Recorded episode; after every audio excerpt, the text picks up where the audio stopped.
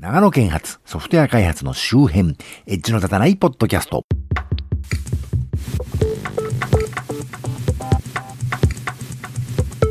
どうも、長野県在住コンピューターで楽しいことをしたい人、そして、えー、この番組もここのとこおかげさまで割とダウンロード数が増えてましてね、まあよそ様に比べてどうなのかは知らないんですけども、それと反比例するようにね、すっかり配信回数が減っておりまして、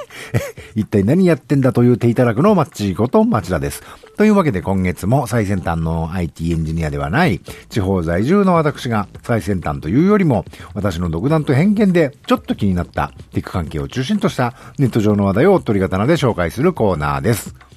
最初はまた自転車の話題から。金沢市内の自転車走行空間整備というですね、えー、サイクルプラス明日のプラットフォームというサイトがその特集をやってまして、えー、5回にわたって1回目が自転車走行歩道隊、指導隊と、えー、バス専、バス専用レーンについて、2回目が東金沢駅前の自転車レーンについて、え、3回目が50メートル道路の自転車歩行車道について、4回目が自転車政策の目的は事故減少なのかというまとめ。で、5番目に、えー、このサイトはいつものことですが、指導者三国茂子さんっていうんですか？の、と、えー、自転車の車道方向原理主義についてというのを取り上げてます。まあ、金沢市が車道の、えー、自転車走行帯を設置した成功例として取り上げているらしくてね。で、それが果たして本当に成功しているのかという検証をされています。この方の文章を丸々信じていいのかどうか正直よくわかりませんけど、まあこの方の主張としてね、あくまで特殊な特定条件下、例えば通学時間帯に関係者が監視している状態での学生の自転車が車道をペイントした自転車走行帯を通ってるということをもって成功していると言ってるのではないかというようなことをおっしゃってますね。で、まあ第4回目の連載からちょっと一部引用して読みますけど、自転車政策の目的が自転車をどれだけ車道に出せたかなどではなく、事故を減らせたかだけでもない。その政策と事業によってどれだけ公共の福祉の増進に寄与したか、どれだけ金沢都市圏の都市力向上を引き出したか、残念ながら現在の金沢連合体の政策にはその視点が欠如しているという指摘をされてます。ここまで言い切ってらっしゃるというわけでね、まあどこまで信じていいのか僕はあの素人なんでね、正直よくわからないんですが、まあ自転車で通勤する私としては大変興味深いなと思って読ませていただきました。次の話題。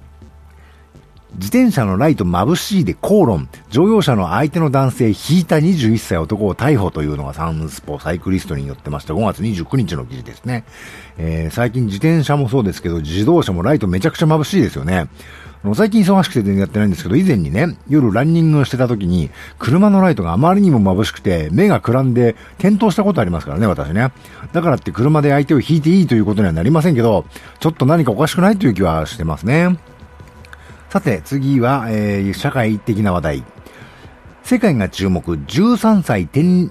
天才物理少年が本気で警告、チェルンがパラレルワールドを破壊中、宇宙滅亡するという記事が 5月16日、えー、トカナで出てました。えー、なんかゲームとかアニメだったシュタインズゲートみたいな話ですけど、まあオカルト情報のサイトなんでね、ここね。あの、まああんまりにも面白おかしい話だと思うんですけど、あの、まあ13歳の少年がチェルンと戦ってるってだけじゃなくて、この人ですね、なんか永久期間みたいなものをね、過去に作ってたみたいでね、あの、別の記事で、13歳天才少年がたった1600円でフリーエネルギー装置を発明、でネバダ州っていう記事も出てますけど、あの、100円ショップの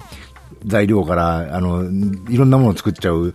鷹の爪団のレオナルド博士みたいですけどね。あの、一体何者なんだろうねというね。まあ、いわゆるあれですかね、この、この少年は後にアルケミーズスター、アルケミースターズとかに入るんですかね。あの、そのうち根源的破滅将来体とかが空から飛来するんでしょうかね。何の話かわからない方は、ウルトラマンガイアでググってください。えー、次の話題。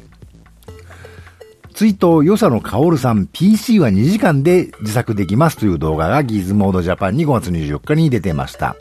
え5月21日に亡くなった政治家で元内閣官房長官などを歴任された与謝野薫さんという方、えー、自民党政権ではもちろん民主党政権でもご活躍された方ですが、実は PC の自作が趣味だったというですね、まあお元気な頃の動画のインタビューが紹介されていました。政治家の方で言うと、確か長野県飯山市の市長さんも PC 自作、PC の自作が大好きな方だったと思います。旧飯山電機と言いますが、現在のマウスコンピューター飯山工場で、そんなお話をされたのをね、聞いた記憶があります。えー、次は業界ネタ。みずほ新システム夏完成で2度の障害、統合後初統一、共同通信47ニュースのサイトに5月3日に出てました。えー、なかなか完成しないことから IT 界の桜田ファミリアなんて揶揄されていた水穂銀行のシステムがついに完成するようだというニュースですね。で本当かって、いぶしかしがる方の意見もね、だいぶあのソーシャル系で見かけましたけど、これ本当に完成すると、今度は首都圏に集められていた金融系のプログラマーが一気に職の、職をね、失うとも言われていて、それは首都圏の話だから地方には関係ねえやというかというと、そういうことでもなくて、まあ地方に押し出されてくるね、あの首都圏のエンジニアの方も少なからずいると思われるわけです。で、プログラマーは人材不足だなんてずっと言われてますけど、あの、日本のプログラマーが一気に一余りに突入する可能性もなくはないなという話もありましてね、どうなることでしょうかと思います。かなり影響力の大きいニュースだと思います。次、Google マップや Amazon などのアプリが Apple Watch のサポートを終了していたことが明らかにと、えー、気になる気になるというサイトに5月2日に出てました。読みます。 AppleInsider によると、この数ヶ月で Google マップや Amazon、eBay などの大手企業の iOS 向け公式アプリが Apple Watch、 watchOS のサポートを終了していたことが分かりましたと。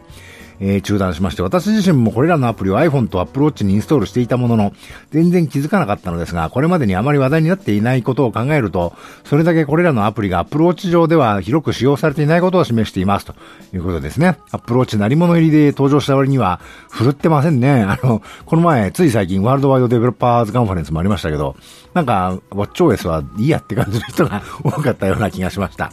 次の話題。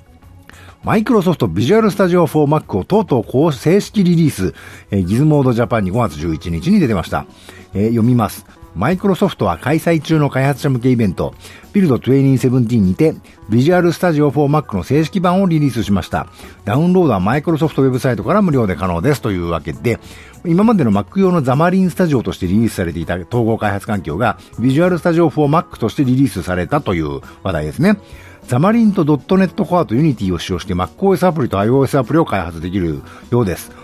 で、えー、次の話題。iOS アプリ開発で MacOS が不要に、Windows で開発テスト実機配備可能な Xamarin Live Player、えー、 INTERNET Watch に5月12日に出ました。読みます。マイクロソフトは11日、統合開発環境 Visual Studio 用ツールである Xamarin Live Player のアルファ版をリリースした。ザマリンライブプレイヤーはアプリをインストールした Android iOS デバイスと Windows MacOS の Visual Studio を QR コードでペアリングすることで開発したアプリを Android iOS 上デバイスに展開しコンパイルや実行デバッグなどが行えるものということで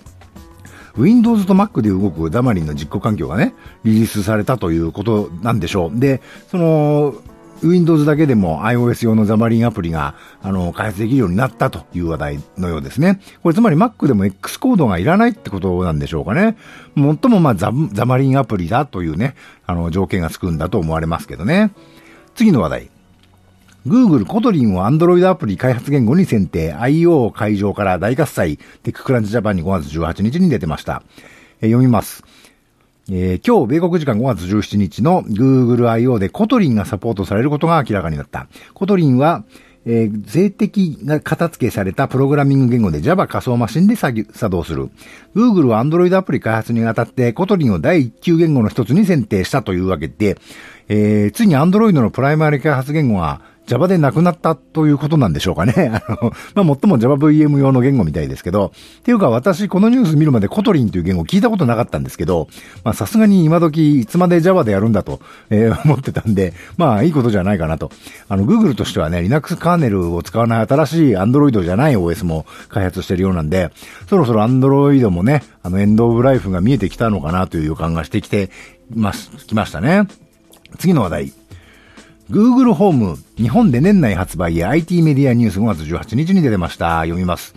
米 Google は5月17日現地時間、えー、年次開発者会議 Google I.O. 2017の、えー、基調講演で、昨年米国で発売した AI 搭載スマートスピーカー Google ホームを年内、えー、今年夏以降に日本を含む新たな5カ国で発売すると発表したというわけで、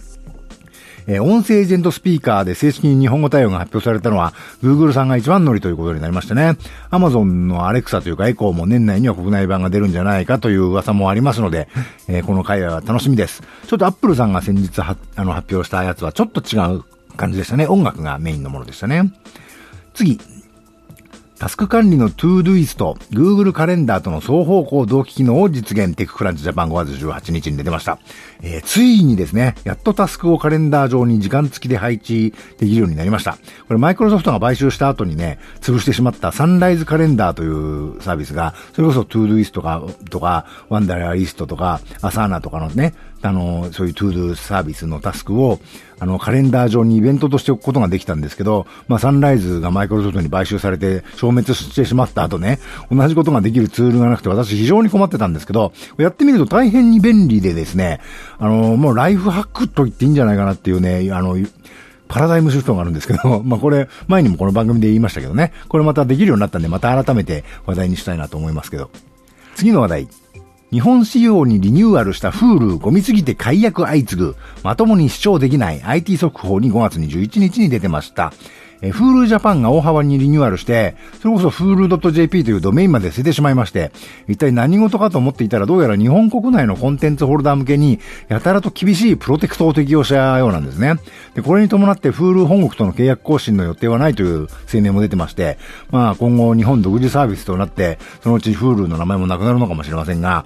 このプロテクト強化が事前に説明がなかったもので、例えば PC を大きいディスプレイとかテレビとかにね、あの、つなげてた人で、あの、HDMI ケーブルでつなげなかってなかった人は、そのプロテクトに引っかかって見れなくなっちゃったとかですね。あと、配信新しいサービスシステムになったんで、あの、動画がもたついて見れないとかね、そういう苦情が、あの、大量に出てるようで、なかなか難しい船出となったようです。